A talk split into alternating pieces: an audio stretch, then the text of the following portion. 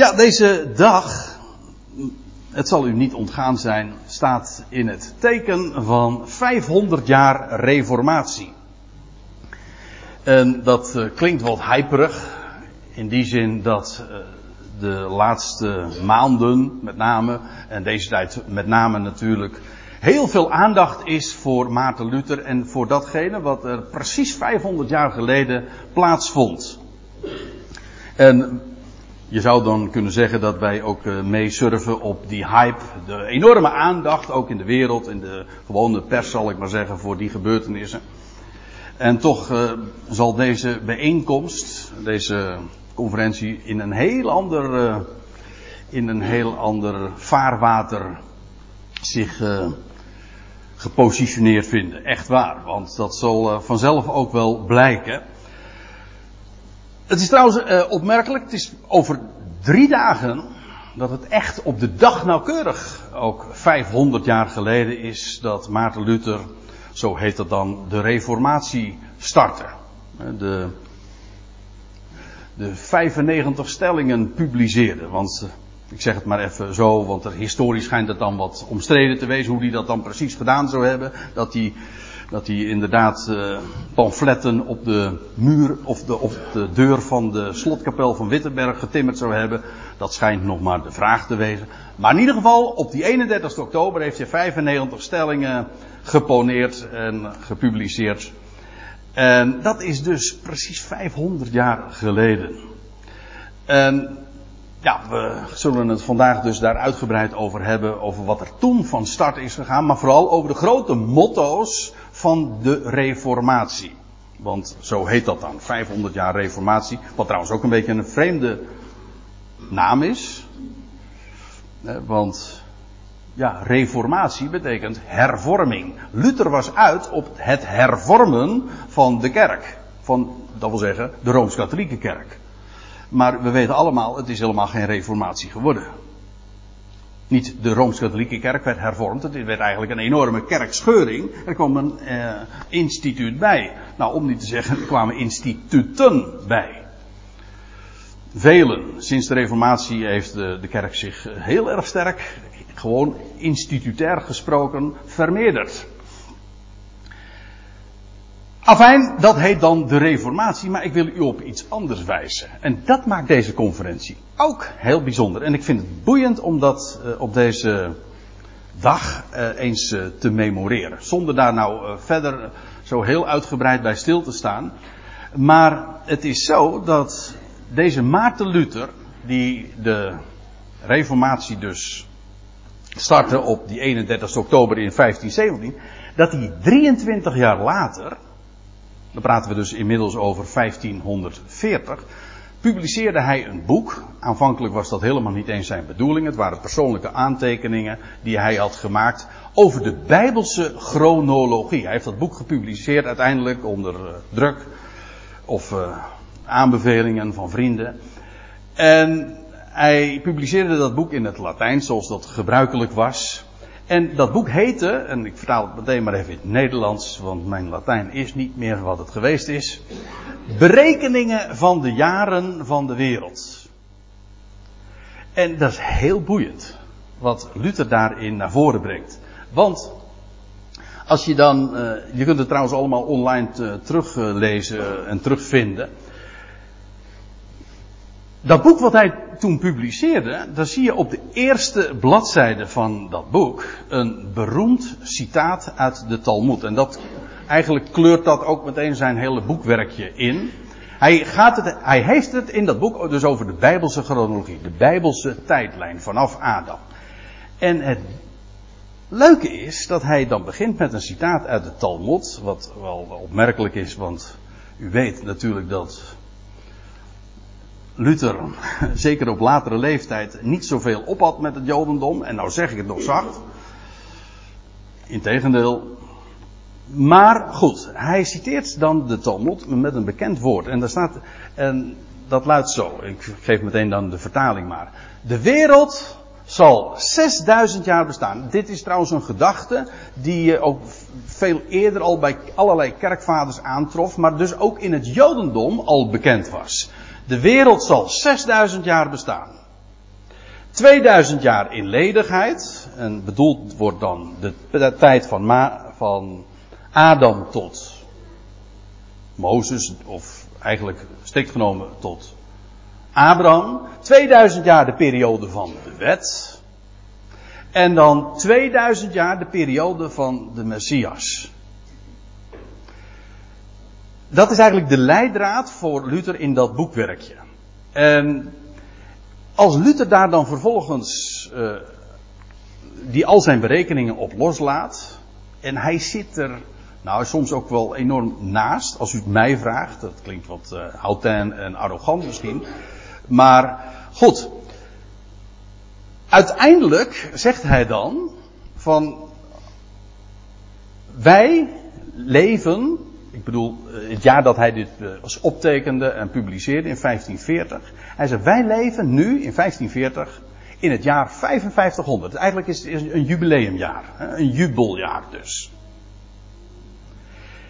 En dat betekende voor hem dus dat 500 jaar na hem zou de Sabbat gaan aanbreken. Dat wil zeggen, die zevende dag, dat zevende millennium, die zevende dag van duizend jaren. En dat vind ik nou zo opmerkelijk. Overal hoor je nu de frase van 500 jaar reformatie. Maar wie zal er nu aan denken? En waar wordt aandacht gegeven aan, aan deze notie die Luther heel sterk in gedachten had? Als je Luther gevraagd zou hebben, wat denk jij Luther? Wat er over 500 jaar gaat gebeuren, dan zou Luther zeggen, nou dan breekt de Sabbat aan. De grote wereldsabbat waar al die duizenden jaren vanaf Adam naar uitgekeken is. Met andere woorden, 500 jaar reformatie, en het gaat me nou even niet om het jaar nauwkeurig, ook niet om dat of het 2040 is, maar één ding moet toch wel duidelijk zijn.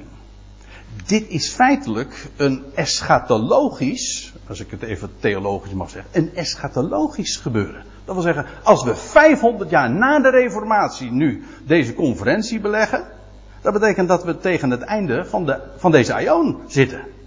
En dat er een nieuwe aion, een nieuw wereldtijdperk gaat aanbreken. En dat is toch wel heel erg eigenaardig.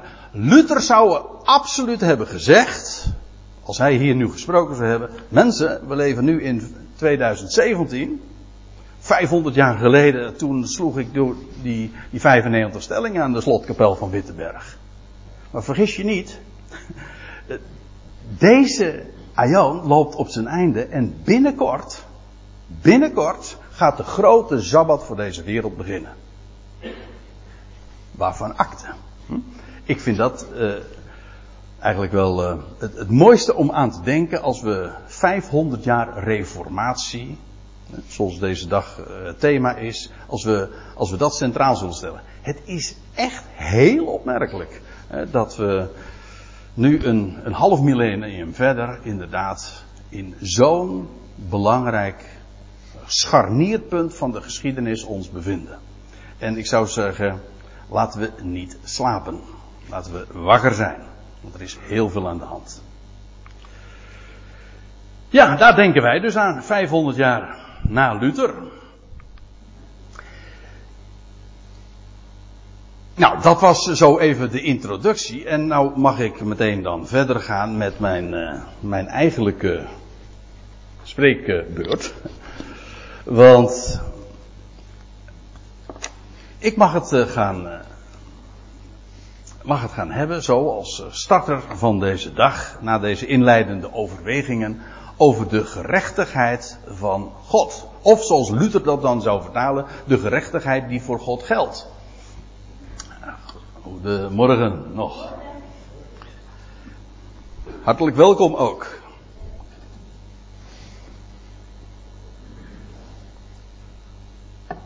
Die gerechtigheid van God speelde, die frase, die uitdrukking speelde een enorme grote rol in de Reformatie. Later op de dag zullen de bijeenkomsten vooral gaan over de grote motto's van de Reformatie. Maar vergis u niet, deze uitdrukking, de gerechtigheid van God, uh, was buitengewoon belangrijk. Daarover straks even meer. Maar laat ik eerst eens beginnen met die 95 stellingen, waar ik zojuist al eventjes wat over zei. Want ja, dat Luther 95 stellingen publiceerde, dat is bekend.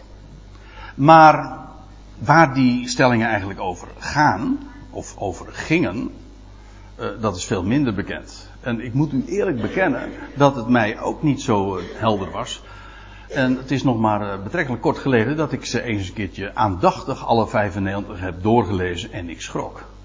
Natuurlijk, je kunt er altijd een paar stellingen uithalen waarvan je zegt, wauw, geweldig wat, wat hij hier naar voren bracht.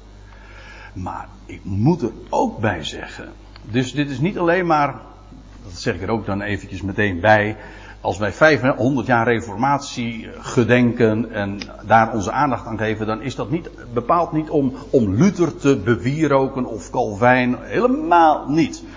Ik denk ook trouwens dat de meesten dat helemaal niet gaan vermoeden. Van deze dag. Maar laat ik eens een paar stellingen uh, eventjes voor het voetlicht plaatsen. En dan uh, uw reactie opmerken. Stelling 7. Van een van de, een van de 95 dus. Een van die stellingen was, en als zevende, God vergeeft niemand de schuld zonder hem te brengen tot deemoedige gehoorzaamheid aan de priester als zijn plaatsvervanger. Lees het goed? Ik lees het nog een keer. God vergeeft niemand de schuld zonder hem te brengen tot deemoedige gehoorzaamheid aan de priester als zijn plaatsvervanger. Als ik het dus anders zeg, als u niet de priester erkent als uw plaatsvervanger, dan is uw schuld niet vergeven. Dat is wat Luther hier dus in zijn 95 stellingen beweerde. En dan denk je, uh, sola fide? Alleen geloof? Nog een stelling, stelling 17. De zielen in het vagevuur zullen zeker behoefte hebben, waar alle gelovigen dus eerst naartoe gaan om gezuiverd en gereinigd te worden, dat was het idee. De zielen in het vagevuur zullen zeker behoefte hebben aan vermindering van hun angst en hun verschrikking. Dus hij heeft het hier dus niet eens over de hel, maar over het vagevuur, dat, waar de gelovigen dan vroeger, uh, korter of langere tijd zich uh, dus in zullen bevinden om ge, gezuiverd of gereinigd te worden. Maar die hebben het daar niet al te best, want ze, ze zijn daar in angst en verschrikking. En dat kan vermeerderd en verminderd worden, zoals je dat leest. Maar sowieso al het hele idee van het vagevuur en van angst en verschrikking. dan vraag je je toch echt af, uh, hoezo dat motto van de reformatie, sola gratia. Dan heb ik er nog één. Stelling 30. Niemand is zeker van de oprechtheid van zijn berouw. Ook daar kan ik me nog iets bij voorstellen. Nog veel minder zeker kan hij ervan zijn of, we, of hij wel volkomen vergeving van zonde ontvangen heeft. Dus als je al zeker mocht zijn van jouw oprechtheid, dan uh, wil dat nog helemaal niet zeggen dat je zekerheid zou kunnen hebben over het feit dat je volkomen vergeving van zonde hebt ontvangen. En weer stel ik mij de vraag, sola fide, hè? alleen geloof, wat hij dan, dan in het Latijn promote, alleen ge genade. Ik ga nog even verder. Stelling 32. Wie denken door aflaatbrieven, want dat was, zoals u weet, wellicht de eigenlijke inzet. Luther was een, door en door een rooms-katholiek man, een Augustijner monnik. En die was van zins om, om, om wanpraktijken in zijn kerk aan, het, aan, het, aan de kaak te stellen. Maar het was een binnenkerkelijk gebeuren. En hij, ja, u weet het, daar waren, er werden aflaten uh, verkocht waarbij je, je je straf in het vagevuur kon verminderen. Hoe dat precies allemaal geleerd werd, dat doet nu even niet de zaken. Maar in ieder geval, uh, die, je kon dus in feite jouw straf in het vagevuur afkopen. Dat is wat er gebeurde en daar was Luther het helemaal niet mee eens. Uh, omdat hij dat geen goed rooms-katholiek gebruik vond. Nou, wie denken door aflaatbrieven zeker te zijn van hun behoud, zullen met hun leraars onder het eeuwig oordeel vallen. En ik kan u verklappen dat Luther geen idee had van wat eeuwig betekent. Ook dat klinkt arrogant, maar goed, u moet zich maar goed even voorbereiden. Zulke misschien wat, eh, zeker als je dat met rooms-katholieke oren nu beluistert, wat ik nu zeg, dan kan ik me voorstellen dat je dat tegenstaat. U moet me dat even vergeven. Soms, uh, later op de dag, hopen we deze dingen echt wel toe te lichten. Maar Luther die dacht echt heel sterk in de termen van angst voor de hel. En ook angst voor het vage vuur, waar de gelovigen dan in gaan en, de, en de, alle anderen die daar buiten, buiten de kerk vallen. Want buiten de kerk is er geen zaligheid. Dat was ook een rooms-katholiek idee. Buiten de kerk geen zaligheid. Dus eh, hen wacht het eeuwig oordeel, eh, de eindeloze hellestraf. Dat was zijn idee. En iedereen, en, en wat hij dus eigenlijk feitelijk zegt over degene die zo met die aflaatpraktijken bezig zijn, wel, hen wacht dan die eindeloze hellestraf. Dus ook dat is Luther. Dat zijn ook die 95 stellingen. We zeggen dan van ja, met die 95 stellingen begon de reformatie. Ja, tot je dienst. Maar in wezen, deze punten die ik nu zo even naar voren breng, die staan echt haaks op de grote motto's die voor de rest van deze dag ook uh, in de schijnwerpers worden geplaatst. Alleen genade. Ik heb er nog één. Dat is dan de laatste die ik er eventjes van die 95 stellingen voor het voetlicht plaats. Wie de waarheid van de pauselijke aflaat weerspreekt. Dus daar had hij geen bezwaar tegen. Hij tegen de pauselijke aflaat. Die zij vervloekt. Dus het kerkelijk gezag hield hij, zeker in deze tijd, later wordt dat natuurlijk anders toen hij zelf ook geëxcommuniceerd werd, maar we praten nu over 1517, toen hij deze 95 stellingen publiceerde, ging hij nog helemaal uit van het kerkelijk gezag. En dat wat de paus als decreet en uh, als decreten doorgaf vanuit het Vaticaan. Trouwens, die aflaten waar hij tegen protesteerde, die waren allemaal om de Sint-Pieter in Rome te herstellen en te renoveren. Het was allemaal dus, uh, ja, vanwege, vanwege de, het Vaticaan daar in Rome. Maar het gezag zelf hield hij volledig intact en in stand. En sterker nog, wie die pauselijke aflaat weerspreekt, en dat wat de paus daarover naar voren heeft gebracht, wel, zegt, uh, zegt uh, Luther, dan ben je vervloekt. En als je deze dingen zo even voor de aandacht uh, krijgt en, en je, je, leest dat, je laat het op je inwerken, dan denk je, goh, is dat reformatie? Is dat Luther? Nou, laten we eerlijk zijn. Dit zijn dus ook de dingen die uh, Maarten Luther naar voren bracht. En uh, ook hiervan kun je weer zeggen van dit wat Luther naar voren bracht in deze 71ste stelling. Hoe verhoudt zich dat met sola scriptura? Nou, ik kan u vertellen, dat, dat staat er ook weer haaks op. Want dat sola scriptura betekent alleen de schrift. En dat is eigenlijk ook wat, ja, van, waar het vandaag uh, dat is in ieder geval het oogmerk, eh, puur om gaat. Het gaat niet om Luther, het gaat niet om Calvijn, het gaat ook niet om die 95 stellingen. Het gaat, wat zegt de schrift en wat staat er geschreven? Dat is het enige wat gezag heeft. En niet wat kerkelijke instituten of geëerde voorgangers eh, naar voren brengen, want dat is volkomen irrelevant. Nou, dan wil ik nog wat vertellen. Uh, over uh, Romeinen 1, vers 17. Want ik zei uh, al eerder dat die uitdrukking van de gerechtigheid van God voor Luther een enorme grote rol heeft gespeeld. Luther beschrijft later in zijn leven, ik heb me de laatste tijd daar wat, uh, wat intensiever mee bezig gehouden, ook vanwege deze conferentie.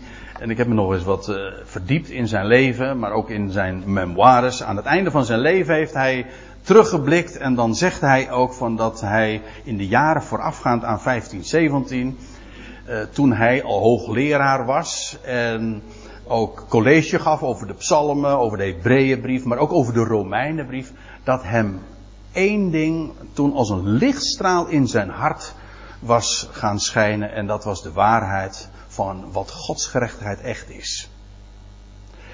En dat is opmerkelijk.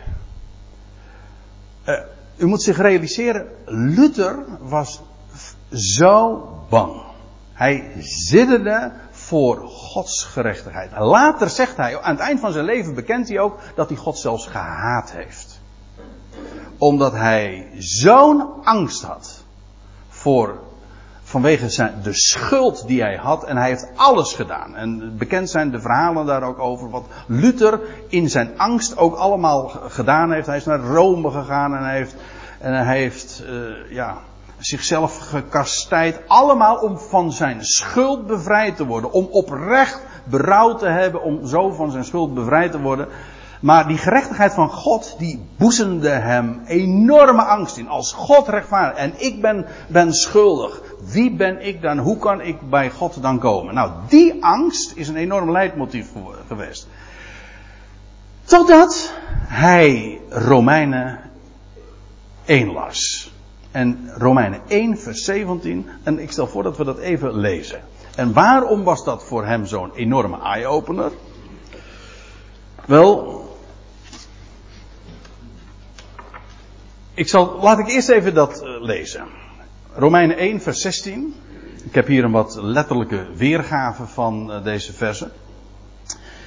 Daar schrijft Paulus, ook in Rome, nee, niet in Rome, uh, aan Rome, aan de Ecclesia te Rome.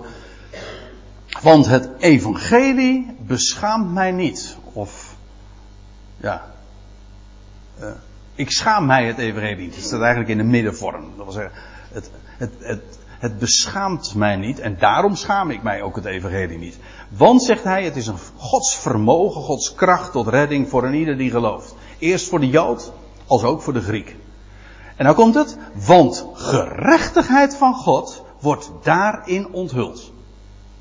Vanuit geloof tot in geloof, zoals het is geschreven, de rechtvaardige echter zal vanuit geloof leven. En waarom was dit voor Luther zo'n enorme eye-opener? Omdat hij hier las, gewoon uit de pen van Paulus zelf, dat die gerechtigheid van God evangelie is. Voor hem tot dat moment was de term en de uitdrukking, het hele begrip van de gerechtigheid van God iets wat een enorme angst inboezemde.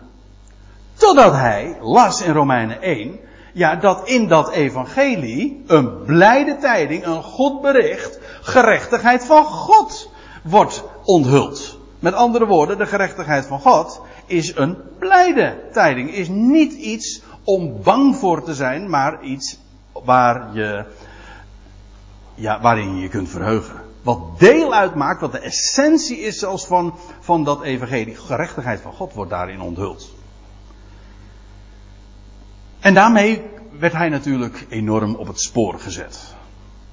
Maar ik moet er nog bij zeggen, het bleef toch in het hart van uh, Luther relatief, ondanks deze ontdekking, duister. En ik, ik, ik bedoel dat ook zoals ik het zeg. Tot aan het einde van zijn leven is, zoals trouwens dat ook in die 95 stellingen al doorklinkt, hij, heeft hij nooit de werkelijke rust en zekerheid, het vertrouwen gehad voor zijn eigen zekerheid. En dan heb ik het nog niet eens over het feit dat het echt allemaal genade is voor heel de mensheid.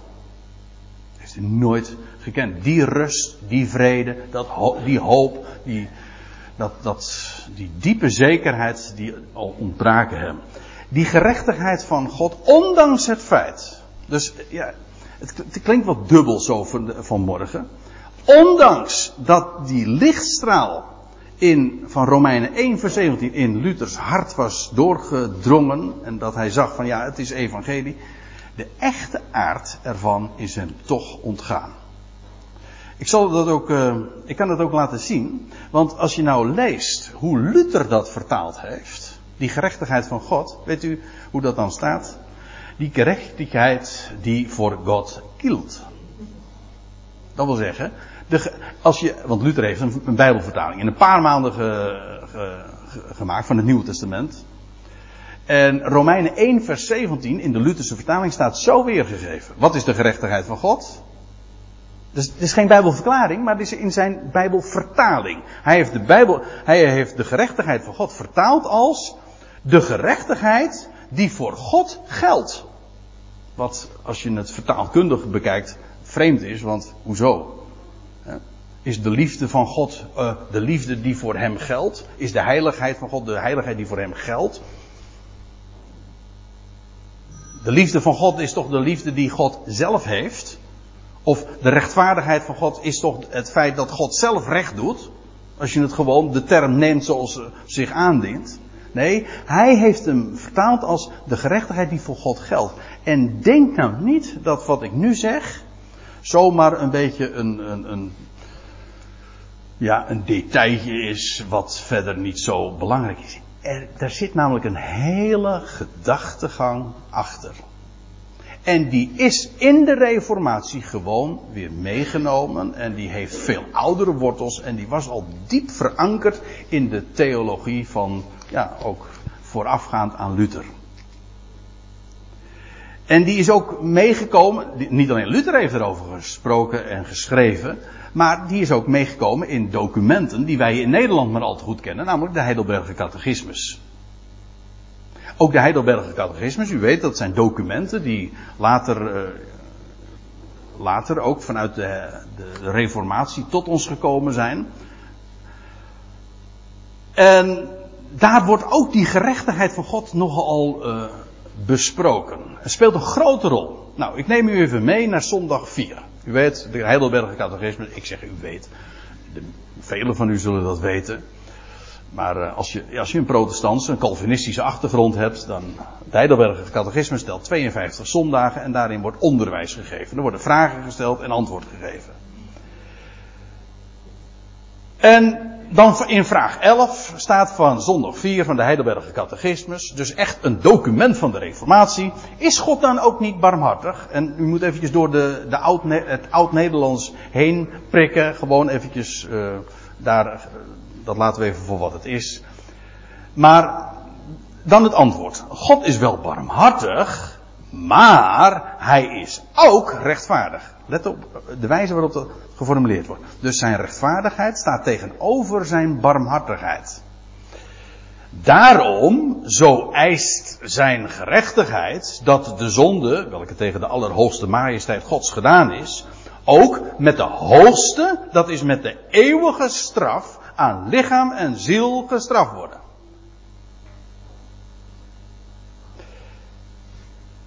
Over die gerechtigheid van God wordt hier dus gezegd, die eist dat de zonde eeuwig, eindeloos, hè, ik, ik weet, eeuwig in de Bijbel betekent, heeft betrekking op een eeuw, op een aion.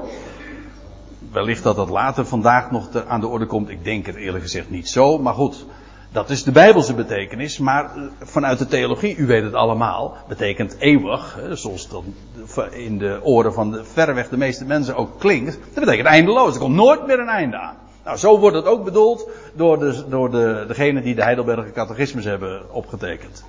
Wel, Gods gerechtigheid eist, let op, God, gerechtigheid eist dat uh, de zonde gestraft wordt met een eeuwige straf aan lichaam en ziel.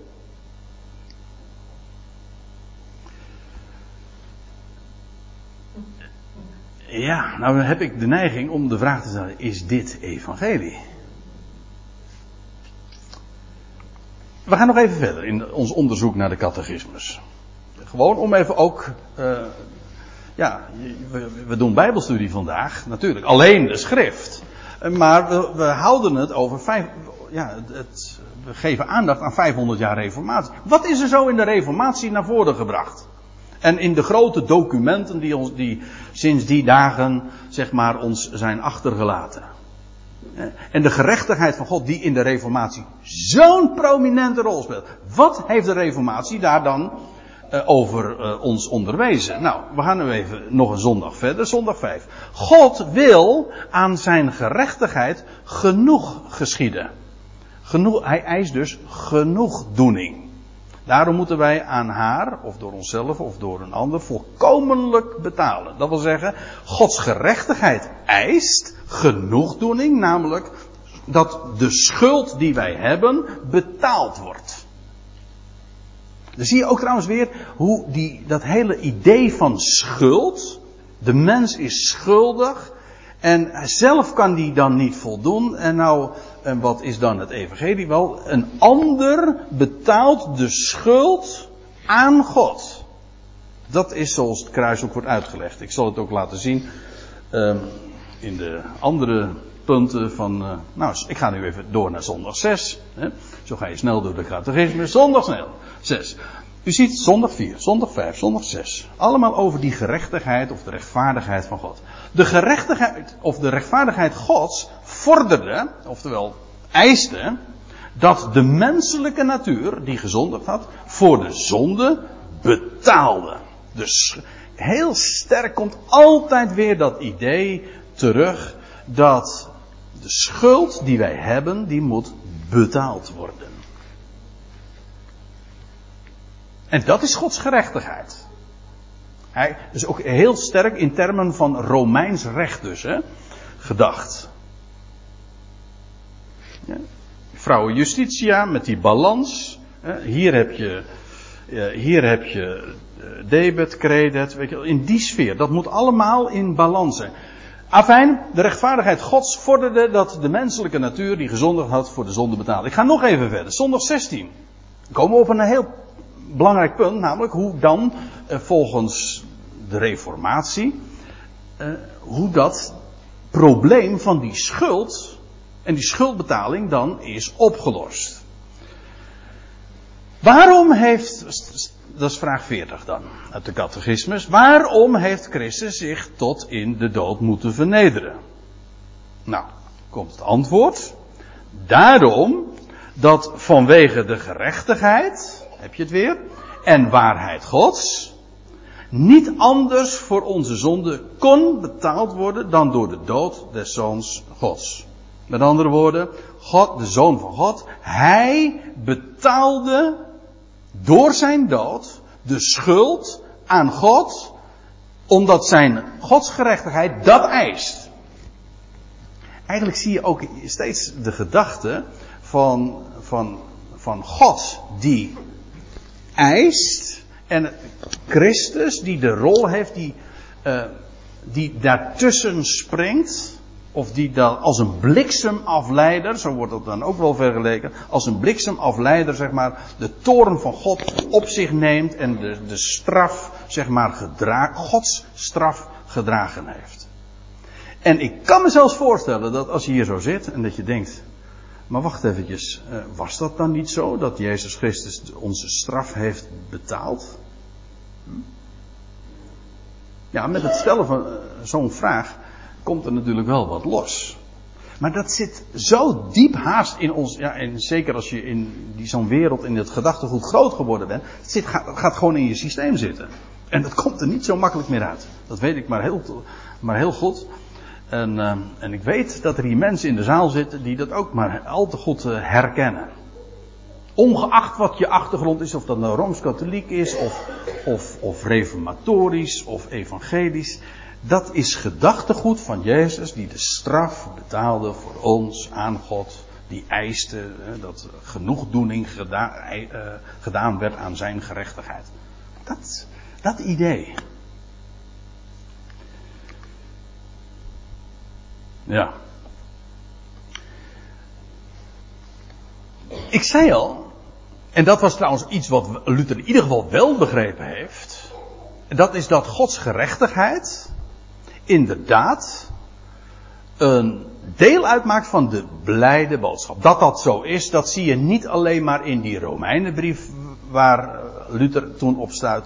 Maar dat zie je al met name in het boek der Psalmen. En ik wil u een aantal voorbeelden daarvan graag geven over Gods gerechtigheid. Dat is heel anders dan zoals daar in de theologie altijd over nagedacht is en zoals dat ons is onderwezen. In de theologie is, is het altijd de godsgerechtigheid, wordt, dat associeer je meteen met schuld en met boete en met betalen. En als je dan de psalmen leest over godsgerechtigheid, dan wordt er gejubeld en dat is een heel andere beleving. Als je uh, Gods gerechtigheid uh, men zegt ook hè, over de Romeinenbrief, ja, als, als Paulus daar uh, Gods gerechtigheid bespreekt in die brief, dan treden we als het ware in een de rechtszaal. Waarom denkt men dat? Omdat Paulus daar spreekt over Gods gerechtigheid. En wij associëren dat meteen met rechtspraak en met boetedoening en met straf. Maar dat is niet aan de orde. Laat ik eens een paar voorbeelden geven. Psalm 31, waar trouwens Luther zelf ook nog uh, het een en ander over heeft gezegd. Psalm 31, vers 1. Bij u, Heere of Yahweh, schuil ik. Laat mij nimmer beschaamd worden. Evangelie beschaamt mij niet. Doe mij ontkomen door uw gerechtigheid. Hé, hey, dat is eigenaardig. Als je altijd gedacht hebt in termen van Gods gerechtigheid, waardoor je getroffen wordt en die jou achtervolgt vanwege je schuld en die je eigenlijk je schande aan het, aan het licht brengt, aan de kaak stelt, dan, dan leest vers 1 van Psalm 31 totaal anders. Bij u, Jawel, schuil ik. Laat mij nimmer beschaamd worden. Doe mij ontkomen. Ja, niet voor uw gerechtigheid, maar door uw gerechtigheid. Zie je, een totaal andere beleving.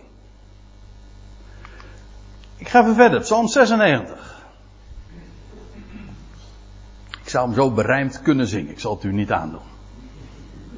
Hij komt, hij komt om daar te richten. De wereld in gerechtigheid. Uh, maar dat is ontleend aan dit, uh, onbereinde, want hij komt, het gaat hier inderdaad over Jawel die straks de Sabbat. Hè? Als de grote Sabbat aanbreekt, uh, zeg ik het goed? Nee. Ik wou zeggen, een lied, is dit Psalm 96 een lied voor de Sabbatdag? Dat is Psalm 92. Maar goed, even dat terzijde. Want hij komt, hij komt om de om de aarde te richten. Hij zal de wereld richten in gerechtigheid. En, staat erbij, als een parallel, de volkeren in zijn trouw. hey, gerechtigheid, dat is zijn trouw. Hij is betrouwbaar, hij is te vertrouwen. En ook hier wordt gejubeld, hij komt. Waarom? Om de aarde te richten. En in de Bijbel is dat een geweldige is dat blijde tijding. Hij richt in, de, in religie in het algemeen. Ik, niet alleen trouwens de christelijke religie. In het algemeen is religie, ja, die attendeert de mens op zijn schuld. En tegelijkertijd geeft zij dan ook de oplossing voor die schuld. Dat is, uh, als je het commercieel benadert is, zou je dat klantenbinding kunnen noemen.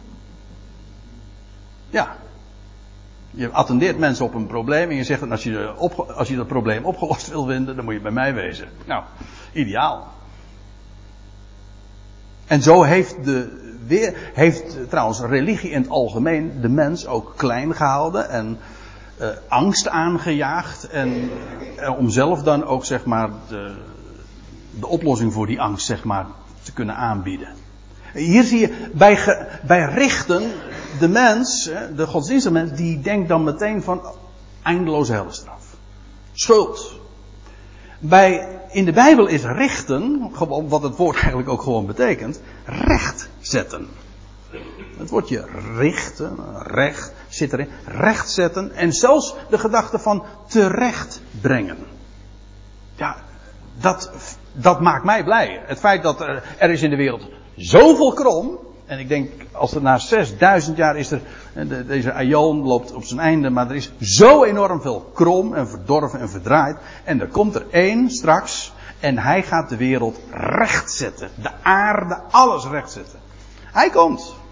En dat is een blijde tijding. En dat, dan zal de mens, dan zal ook blijken dat hij te vertrouwen is. Psalm 97, ik ga nog even verder. De hemelen verkondigen zijn gerechtigheid. En alle volkeren zien zijn heerlijkheid. Als je dit als een parallelisme opvat, dan zie je gewoon, gerechtigheid is, komt dus overeen met Gods heerlijkheid. Dat is zijn glorie. Nog één, Psalm 98. Yahweh heeft zijn heil, dat is zijn redding, bekendgemaakt.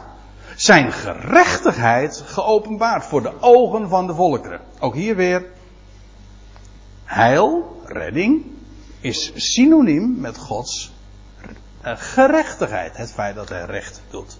Nog één, Psalm 145. U bent natuurlijk niet zomaar te overtuigen. Dus uh, wel de bonnetjes erbij graag. Oké. Zij staat er dan. gaat het over de natieën, als ik me niet vergis. Zij zullen de, de, de roem van uw grote goedheid verkondigen en jubelen over uw gerechtigheid. Elke gedachte van uh, sidderen voor Gods gerechtigheid is hier vreemd. Het is juist het jubelen. God gaat recht doen. Dat is wat uh, gerechtigheid betekent. Gods gerechtigheid betekent hij doet recht. Gods geliefde betekent hij heeft lief. Toch? Dat is wat het woord betekent. Het is niet de gerechtigheid die voor hem geldig is, nee. Eh, of die hij eist. Hij eist. Gods gerechtigheid is niet de gerechtigheid die hij eist en die voor hem dan telt en waar hij dan genoegdoening in vindt en, en, en dat hij dan dat het voor hem acceptabel is. Nee, Gods gerechtigheid wil zeggen, hij doet recht. Ja, aan wat? Nou, aan het feit dat hij is trouw. Hij is betrouwbaar. Hij heeft gesproken. Hij heeft beloofd. En hij vervult dat. Gods, dat, en dat is geweldig. Gods gerechtigheid betekent hij doet recht aan dat wat hij beloofd heeft. En nou krijg je een hele omkering. Want bij Gods gerechtigheid in de, als ik het eventjes zo zwart-wit mag zeggen, in de theologische sfeer wordt, er, uh, wordt het opgevat als, in de orthodoxie, laat ik het nog uh, wat specifieker zeggen, wordt het opgevat als de gerechtigheid die, uh, als, dat zou ons attenderen op onze schuld. Bij Gods gerechtigheid in de bijbelse sfeer is het God zelf die beloofd heeft en dus schuldig is. Dat weten we toch? Als belofte maakt schuld. Dus als Gods gerechtigheid onthuld wordt, dan wil dat zeggen, hij doet recht aan zijn woord, aan zijn belofte en lost daarmee zijn schuld in. Die hij op zich laadde op het moment dat hij beloofde. En dan krijg je een totaal andere gedachte. Niet Gods gerechtigheid confronteert ons niet met onze schuld, maar confronteert ons met de schuld die hij op zich laadde, namelijk door te beloven.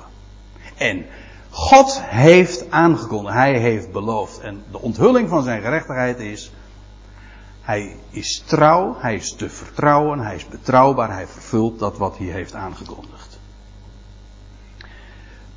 Nou, nou gaan we nog eventjes uh, terug naar de Romeinenbrief. En uh, ik lees dan nog Romeinen 3, vers 21. En vanmiddag zal Gerard daar ongetwijfeld uh, nog op doorgaan. Maar ik wil eventjes op deze versen wijzen. Vanwege die, die uitdrukking. Gods gerechtigheid. Die in de Romeinenbrief trouwens nog vaker aan de orde komt. Dan zegt Paulus dit. Romeinen 3, vers 21. Moet u eens horen hoe geweldig dat is. En ja, eerlijk is eerlijk. In de 95 stellingen heb ik dat niet uh, door, uh, heb ik dat niet vernomen. Integendeel zelfs. Maar we moeten horen wat Paulus heeft gezegd. En heeft opgetekend. Nu echter, los van wet. Gaat hier over de wet van Mozes. Is gerechtigheid van God, gerechtigheid van God openbaar geworden. Kijk, als een mens in staat zou zijn te doen wat God vraagt, dan zou dat gerechtigheid van de mens zijn. Nee, los van wet, zegt Paulus, is gerechtigheid van God openbaar geworden. Als de mens dan niet recht is, dan openbaart God zijn recht. En, dan staat erbij, waarvan getuigenis gegeven wordt onder de wet en de profeten. Dat wil zeggen in de Hebreeuwse Bijbel. In de Hebreeuwse Bijbel, de wet en de profeten, de Tenach, daar wordt al gesproken over het feit dat God rechtvaardig is. En dat hij zijn recht zal onthullen. En nu, dat is wat Paulus eigenlijk hier uitroept, gerechtigheid van God is nu openbaar geworden. Dat wat altijd al was aangekondigd en waarvan al voorheen in de schriften was getuigd, is nu onthuld, aan het licht getreden, openbaar gemaakt. Echter staat er gerechtigheid van God. Door geloof, en ongetwijfeld zal ook Gerard daar vanavond, uh, vanmiddag nog wel op doorgaan, geloof van Jezus Christus. Niet, ons, niet geloof in Jezus Christus, zoals de vertalingen abusievelijk zeggen. Nee, door geloof van Jezus Christus. Dat zulke woordjes, denk je, zou je misschien niet eens in eerste instantie over struikelen. Maar Geef er eens aandacht aan. Dat is een wereld van verschil. Geloof in Jezus, dat is ons geloof in hem. Nee, geloof van Jezus is zijn eigen geloof. En nou, nou lees ik nog even verder, vers 23. Want, nou, Paulus verklaart zich dus nader. Het gaat over Gods gerechtigheid. Want allen zondigden. En hebben tekort van de heerlijkheid van God. Ja, dat, dat heeft, dat hebben we geweten. Dit is nooit, dit is nooit bestreden. Dat alle mensen zondaren zijn en tekortschieten en stervelingen zijn en we komen tekort van Gods heerlijkheid, dat heeft wel geklonken. Maar nu. Want allen zondigen, zegt Paulus, en hebben tekort van de heerlijkheid van God. En nou komt het. Over Gods gerechtigheid gesproken. En worden, om niet gerechtvaardigd in de genade van Hem, door de verlossing die in Christus Jezus is. Allen zondigden. Allen komen tekort aan de heerlijkheid van God. En allen worden om niet, dus zonder dat daar iets tegenover staat, gerechtvaardigd. Dus inderdaad, door geloof. Dat is het kanaal. Dat is geen beperking. Dat is de wijze waarop God dat doet. In de genade van Hem, door de verlossing die in Christus Jezus. Weet u wat die verlossing trouwens is? Dus in, de, in een andere vertaling geven we dat ook weer met vrijkoping. Dat wil zeggen, er wordt een los prijs. Dat klinkt nog door in ons woord verlossing. Er wordt een losprijs betaald. Geen, de dood van de Heer Jezus Christus was geen, geen schuldbetaling aan God. Nee, het was een losprijs aan degene die ons gevangen hield. Waardoor wij stervelingen waren. En waardoor wij zijn vrijgekocht. Geen schuldbetaling. Het was een verlossing. Maar vooral let op dit. De gerechtigheid van God is God doet recht. En hij vervult wat hij belooft. En hij gaat deze hele wereld, alle mensen, die allemaal zondaren en stervelingen zijn, om niet rechtvaardigen. Dat is Gods gerechtigheid.